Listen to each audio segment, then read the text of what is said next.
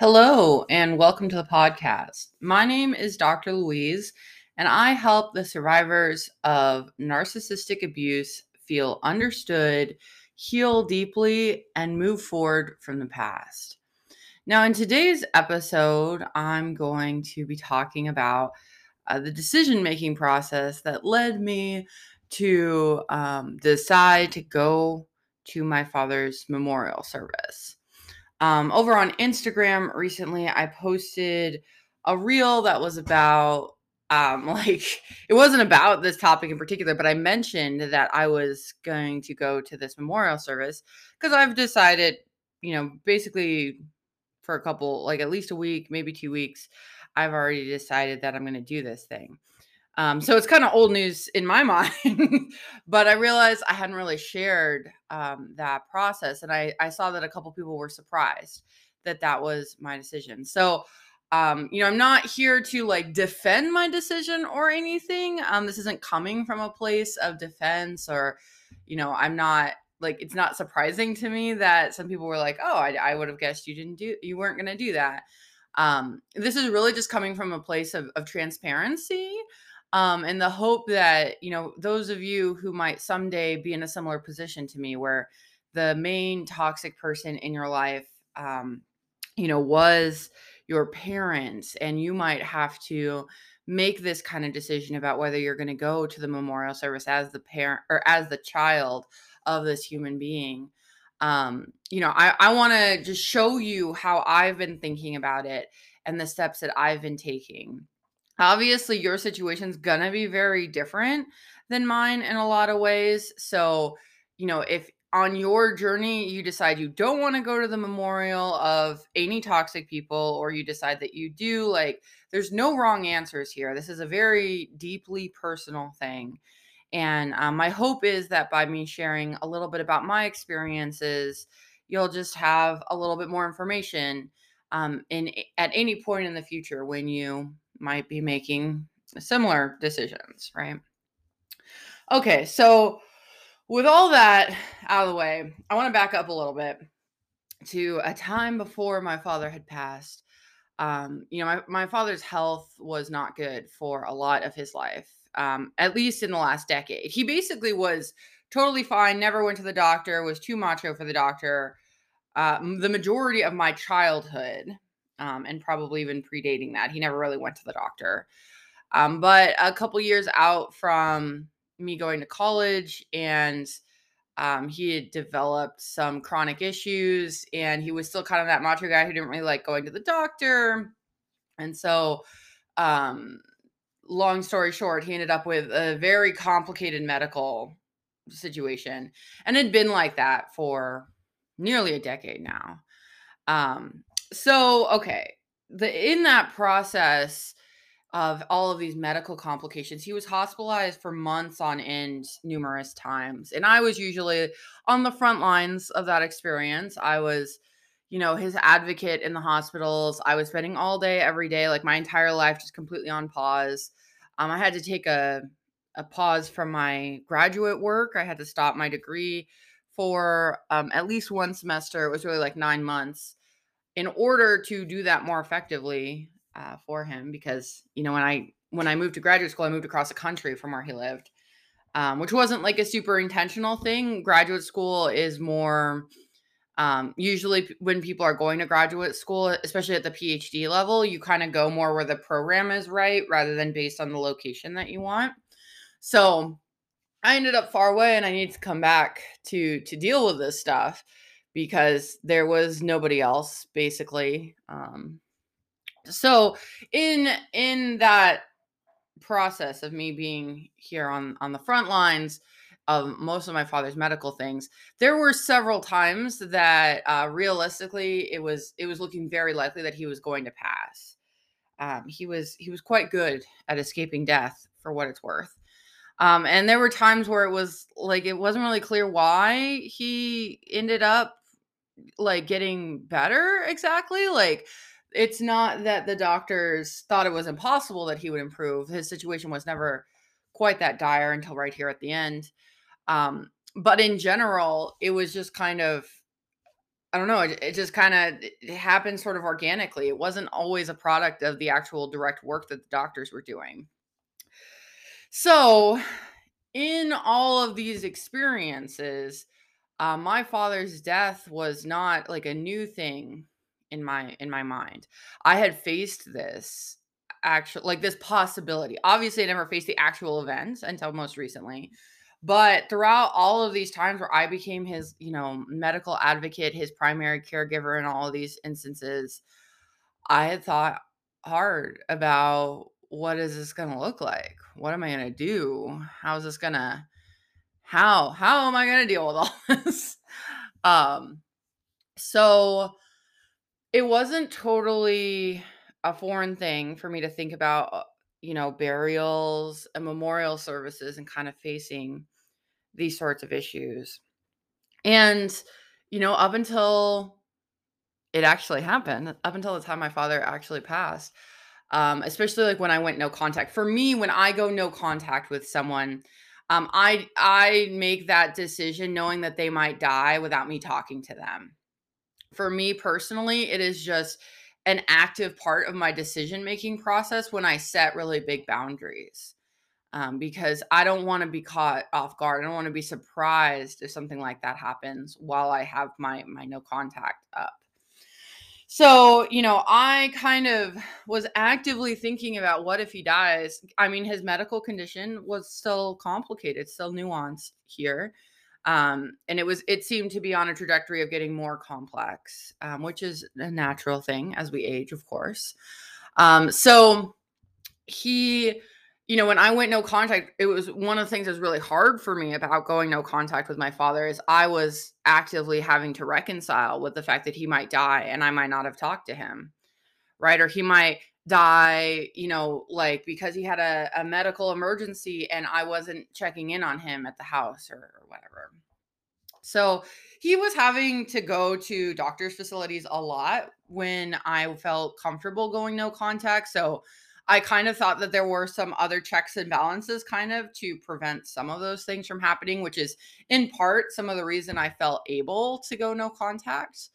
Um, because it was really it was his health that kept me involved in that relationship for a long time. And I think now I, I'm pretty confident in saying he actually leveraged his health issues to keep me involved.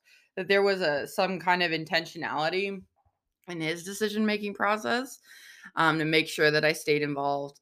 Um, and the main reason I say that is because he at times exacerbated his his issues um, basically through neglect, through inaction on things. Um, stuff that was totally in his control, stuff where he had enough time, even if he was having a bad day, he could have taken action that would have obviously helped the situation and often would have meant that I had to be less involved. And he opted not to do that. So when I went no contact, I was really wrestling with all this stuff, and I I decided that the things had gotten so severe, it was appropriate for me to go no contact, even in light of his potential passing. So I was really confident that if he did become ill um, and and pass away, that I wasn't going to violate that no contact boundary because when I set it I envisioned that moment, right? I, I knew that that was possible. I hoped it wasn't going to happen. I hoped this was someday way in the future. You know, I did not go no contact with it, with um, any wishes that this kind of thing would take place, but I did go no contact, being mindful that this was a very real possibility, especially given my father's medical history. So, 100% sure I wasn't going to break no contact and i i did sustain that. I did not see my father um i have not seen my father in about three years when i went no contact originally um so i didn't see him when he was hospitalized this time. I didn't see his his uh his body even uh because i'm not i'm just like not for me personally i'm just not like a big let's look at the corpse kind of person. That doesn't bring me closure um so and the kind of uh, burial that he wanted didn't have any embalming or any of the things that might make a viewing kind of possible so didn't didn't see that and that that was that was totally fine for me that was you know, that was a, a conscious choice. I could have if I wanted to view the body, but I did not want to. And um, that's that's where we were with that. So the no contact stuff stayed really robustly through the three years, basically. Um, very tiny little blips here and there. Um, basically, logistics that had to be addressed when those moments came. No real communication of anything substantive um, between me to my father over that time. So I really bought myself three years, three whole years of of healing, right? Of getting some space from what was happening in that time period. I had to radically revise my understanding of who my father was in my life. Um, because prior to going no contact, I was still kind of under the illusion that he was the good guy. And my mother, who, if you've listened for a while, know she's also toxic, um, she was the bad guy. And so my dad was the hero of the story, and my mom was the the bad guy. And my mother's abuse was significantly more overt and worse than my father's. So I I bought into that narrative. I I bought it wholesale. And as I needed to go no contact and stuff, as you know, my father developed a relationship with me as an adult after 18, it became clearer and clearer that that narrative didn't really make sense, that there were some problems with it. And in that three year period, I really came to realize my mother was deeply flawed, but so so was my father. And some of the ways that he um, abused me were much more manipulative than my mother. So, all of that is to say, I thought about him dying when I went no contact. And in that time, I sense between going no contact and his actual passing, I had the opportunity to heal in virtue of the boundaries that I set up while he was still alive. So, uh, we're going to take a quick little break. We're going to hear from our sponsor. And then when we come back, I'm going to talk about how all of this adds up to my decision to actually go to his memorial service in San Diego. So when I got the news that he was in hospice, I, I got that information literally hours before he actually passed. He was already in the active dying phase, so there wasn't there wasn't a lot of like go talk to him because he wasn't he, it's not like he was conscious right? So like that very little final stretch i knew he was hospitalized i knew his condition was serious in various ways but i didn't actually know at the very last stretch um, until it was you know like the decisions had already been made right? Like we're just we're just living out this no contact right up to the last moment. So i stepped in that day um, there was a family friend in town who had seen him through his final hours on this world in this world and um you know i came together with this person this person knew me since i was young so i wasn't it wasn't like a stranger to me um and we uh, you know my partner this family friend and myself and at points um one of my family members um on the phone uh we all set up all the the funeral stuff we did all the burial we just did a graveside thing it was it was intentionally not like a memorial service it was just um you know, sending him off into his final resting place. In my in my family in general and my father's beliefs, uh, there's no special attachment to the body. Um, the the thought is that the person has left, that the the soul has gone wherever souls go. So, um, not a lot of special attention needed in in those situations. So we just got some of his um, students from uh, from around town, a few of the people that he knew, his neighbor who helped him some and we did the pall bearing stuff. We got him into the ground. We said a couple words. It was 20 minute, 20 minute long thing at the graveside, right? And that felt totally appropriate. Uh, felt like we were following his wishes. All that seemed good. An interesting thing happened to me though in, in that process. The family friend wasn't able to be there because uh, they need to return to to uh, California. So it was my partner and me, and essentially a bunch of strangers. Like I didn't know these people. I didn't know the neighbor. I didn't know his students. I like these are literally just strangers to me. And um, the majority of the people there, setting the neighbor aside, were were his students. Um, my my my father was a he would teach um, retired people. That was his main activity here in the town that we live in. Um, and so, you know, his students, his students adored him. His students loved him. This, is, this has been true. He he did this kind of teaching work in other places. It's always the case that his students are giant fans. They think he's God's gift to teaching, and you know, all these things that if if you're a survivor of a toxic person, you know, it can hit a little wrong to have people telling you that this person's a rock star and they're amazing and they're the best thing ever when like you know that that's not how they showed up for you.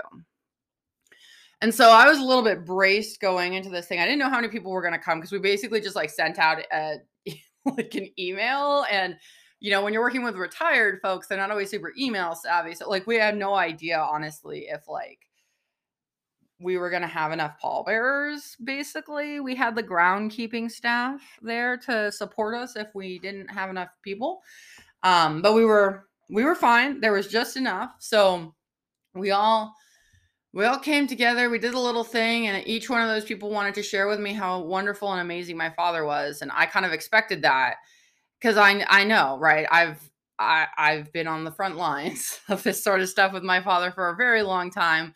I know the kind of rhetoric, I know the way that people perceive him. And I thought that that was going to be like crushing. I thought I was going to hurt so bad hearing people tell me that this man who was who mistreated me so severely that I didn't talk to him for 3 whole years, right? 3 whole years a long time. I mean, you know, not the longest, but I could have gotten like a degree in that time. like it's like a pretty substantial. You know, having them tell me these things that he's so wonderful was going to hurt. And it didn't. It actually did not hurt. It definitely felt like it wasn't true, but I could see how from their perspective what they were saying was true. I could see like if I could if I could just like set down my own my own place in the world for a second and pick up their perspective. I can see how they were saying things that were authentic and true. And it actually helped me feel a little bit like okay, you know, I think we can pretty safely say that my father didn't always do right by me, but he did do some good in the world.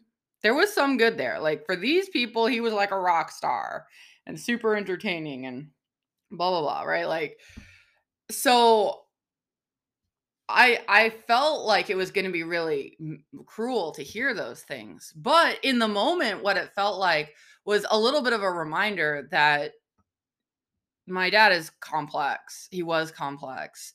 He did a lot of harm to me, and we cannot deny that. like those them, then there are the facts, right? Like he caused a lot of harm to me, and I needed those boundaries a lot. And I feel good about those boundaries. If you listen to the last episode, I talked about how I, I don't regret those boundaries at all. But an accidental thing happened to me in virtue of setting those boundaries. And that was that I did enough healing work I created enough space that I could actually hear the good things about him and not feel immediately disgusting right? I've actually done enough work that i could i could take those good things for what they were. They weren't lies. They weren't undermining the my evaluation of the situation. Like they were people who had limited experiences with him reflecting on how those experiences were positive for them. And i'm i'm going to go on a limb here and say for many narcissists that's going to be the case especially for um covert narcissists right? So these are people who um the abusive part is very low key it's kind of like in back rooms it's not front and center um, for many covert narcissists, it's going to be really important that they project this kind of narrative as being wonderful and amazing in some sorts of ways. And for a lot of my father's life, he did that through teaching. It wasn't only through teaching, though. Um, he also did it through his other um, professional work. So I discovered through this burial that hearing people say these things to me didn't hurt the way that I thought. It just gave me a little bit I mean, I'm not going to say I loved it, but it felt familiar and it was good to touch base a little bit with the fact that there like my father did create some good in the world. it was complicated. It wasn't toward me a lot of the time, but you know, uh, it's always better to have more good than than no good, right? So, in that moment, I kind of I realized that day when we buried him that I was probably going to be okay to go to the memorial service. I realized that day because I was like, hey, that didn't actually feel like garbage. That felt okay. So when um, my family is not organizing this memorial service, a um, kind of professional colleague of, of my father's is. So when she came over, she knows the situation was a little bit complex with me and my father. She was like, hey, you know, um, this is the date and time we're thinking of, you know, kind of she was kind of like saying like do you want to come like she wasn't being direct she was very gentle very much appreciate her um and i was like i think i can i actually think i can do this because it didn't feel like garbage so why why do i want to do it well for one i kind of want to be around my family y'all know y'all know i have complicated feelings about my family but most recently my aunts and my cousin i have there's two people in my family who have stepped up, been more open, more honest with me, been a safe place to talk to. Um, I would kind of like to see them. So that's one reason. Another reason is as much as it's, you know, I know that most of my father's colleagues and the people who are going to be there and praise him don't d- didn't know him the way I did. Um, it's good to touch base with the good things he brought into the world because I have not been very in touch with those um, because the other stuff was been too aggressively in my face for so long. And the good he did does not outweigh the bad. It does not like it's not a comparison, right? Like I'm not keeping a tally or something. But I think in this moment, because this is the last time there's going to be anything kind of public where I would be reminded of either the good or the bad, right? I think um, it makes sense for me to just touch base with the good bits a little bit. One of the things that's really important to me about going to the memorial service is that like I want to do it in a in a really selfless way, selfless, L E S S. And what I mean by that is I'm not interested in educating anyone on the uh, the whole picture of my father. I might speak with my family in private about those things if they seem open to it, if they're receptive to hearing that stuff. Um, but the people at this memorial service are not going to, by and large, be folks who would benefit from hearing that this person was anything less than what they already believed.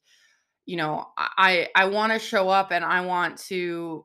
It's kind of like for one last time for the living, not for the dead right my father didn't even want a memorial service really like this is this entire thing is for the living not for the dead so for those people you know i want to for the last time hopefully like we're counting on this being the last time for the last time i'm just going to show up and kind of perpetuate the narrative that they have known um, because i don't think that there's any good in challenging that narrative for them now.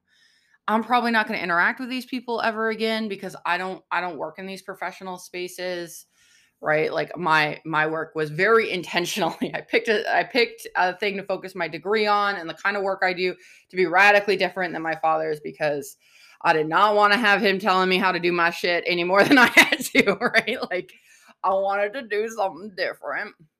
So most of these people are just they're people who've kind of known me because um, I was dragged around to, uh, to all of dad's professional stuff since I was a baby, um, basically because my mother was more or less out of the picture. So I was at every conference, I was participating in every single thing. Basically, they all kind of know me as a little kid. Um, they don't really know me at all because they just you know heard whatever from dad, and then I was physically present and I would say they didn't even really know dad. They knew the person that dad projected himself to be. Right. One of the things I was thinking about is, you know, they, they say there's like the legend and then there's the man, right? There's the legend and the man. And, you know, all of his professional colleagues, all of his students, they all knew the legend. They knew who my father projected himself to be. They knew him as this larger than life, uh, very educated, very smart, very articulate human being. But I knew him as the man. So that stuff was true. He was smart in some way. I mean, he was like like he had certain kinds of knowledge, like very extensive knowledge in those spaces, right? And he he was articulate and he had a certain amount of charisma. But the man was also deeply flawed, um, made a lot of mistakes, um, hurt a lot of people, did stuff that you really shouldn't do, was very naive in certain parts of his life. Right. So I know the man. And today I'm I'm the person that knows the man more than anyone like I, I'm a, I know, I know, I knew my father more than any other human being. Um, that what might have been challenged with like, there are people who knew him obviously when he was younger before I was born better than me, but certainly who he was here in the last half of his life. Um, I'm the one that knows. So, you know, these people are are there to celebrate the legend. That's what this whole thing is. The memorial is to celebrate the legend. And the truth is, they're right about what the legend was. That that's who he projected. Super smart, very articulate, you know, loves his field of study, loves doing scholarship, loves all this stuff. Um, you know, is ready to talk your ear off, right? That's that's the legend. And even though I wrestle a lot, I wrestle every day with who he was as a man, right? Who he was, you know, outside of that legend. I don't think that it's going to cause me harm to acknowledge that the legend was part of it was part of the package. He was the legend and the man and almost no one knew the man and I think at the end of the day I'm glad. I'm glad that not so many people knew the man because if you knew the man it drastically undermined the legend. And I'm to go on a whim here on a on a whim on a limb and say that he kind of knew that. And that's why he didn't want to you know he wanted to keep those spaces really separate. The people who got to know him as a man were not the same people who respected him as the legend. So i think on some level he understood that the two weren't fully compatible in the way that maybe in a perfect world we, we would hope right so long story short, I don't know how direct this episode but if you haven't noticed, I have no notes. I'm just kind of like talking through the stuff. Um, why am I going to my father's memorial service? Well, first I'd say before he died, I didn't think I would. I definitely was like, nope, nope, nobody, nope, nope, nope. Right? I was very confident I wasn't going to do it. Once he died and I had that experience at the grave site, I was like, I might have actually healed enough to be able to hear what they're saying and not have it hurt me. So that made me feel like I was ready. I was like spiritually healing wise ready. Not to say it's not going to be hard. I'm planning on it being hard. I'm planning on needing to sleep a lot. I'm planning on being kind of an emotional wreck. I'm just planning on all that stuff. Um, but I don't think it's going to be devastating in the ways that I thought it might be.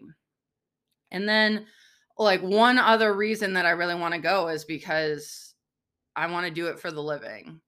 I think if I was not there, I think if, you know, I'd been, I was at my dad's stuff a ridiculous amount as a child, like ridiculous. I'm like a little kid at a conference in the back doing my coloring. Like I was with dad for everything always, which wasn't healthy, codependent, not good. But that's what people came to expect around dad. And I think if I was absent for this event, that would really challenge the way most people understood what was going on with dad. And I don't think challenging the living right now is going to be useful. I think it's okay for them to just have known the legend. You know, I it's okay. Like let somebody let somebody think that there was some good here. Um, and let that bring them some comfort because I, I I know I know what the things were like, and they don't need to, right? Not everybody needs every piece of knowledge. Now, if they stumble into my Instagram or they come across this podcast, they might suddenly discover that they need to rewrite some of the ways they were understanding this story. But uh, the vast majority of them are not going to do that. So, you know, I want to show up for for the living, and I don't owe them anything. I do not have to do that. I have no obligation. I feel no obligation from my family or from anyone to come to this event. It is something I am I am freely choosing to do because I believe that I'm in a place where I can and if it's possible for me, I would prefer to do it than not to do it. So that's it. That's that's why I'm going. I have no idea how it's gonna go, guys. I might come back and be like, "Wow, I was so dumb." like, I might come back and just have like so much regret. But from my perspective now, which is where I have to be making the decisions, I'm going. I've got I've got the trip books. Um, it is not just going to be a trip of the memorial service. We are also going to I'm going to hopefully spend some time hanging out with my friends and family insofar as they're available. And I'm going to spend some time on the beach. And then we are going to go to Disneyland because that's like visiting my grandma. Disneyland for me is really connected to the good, healthy parts of my childhood. Um, so we're going to go there. And that's kind of like an extension of hanging out with family for me, honestly, which I know might sound weird, but um, well, we can talk more about that another day. But I am finding good in this trip. I am actively making choices to, yes, we're going to do the memorial. It's going to be about that, but it's not just going to be about that because we don't need to linger too much, right? Well, I hope that you found this episode informative. Um, I really just wanted to be more transparent about what was going on with me and why I'm thinking the way that I do, why I'm making the choices that I do. Like I said, this was not coming from a place of defensiveness. This was really just about sharing with you um, because I think not a lot of people talk about what this journey is like. And I want to, I, I feel able and I want to share with you guys. So I hope it was informative you know, hit me up on Instagram. I'm at empowerment through thought over there. I'd love to hear what you thought of this episode or if you have any like questions or anything that's lingering in your mind about what this experience has been like or the things that you might want to know.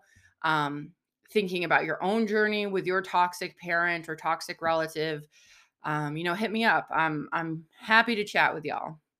All right, I'll catch you guys in the next one. Bye bye.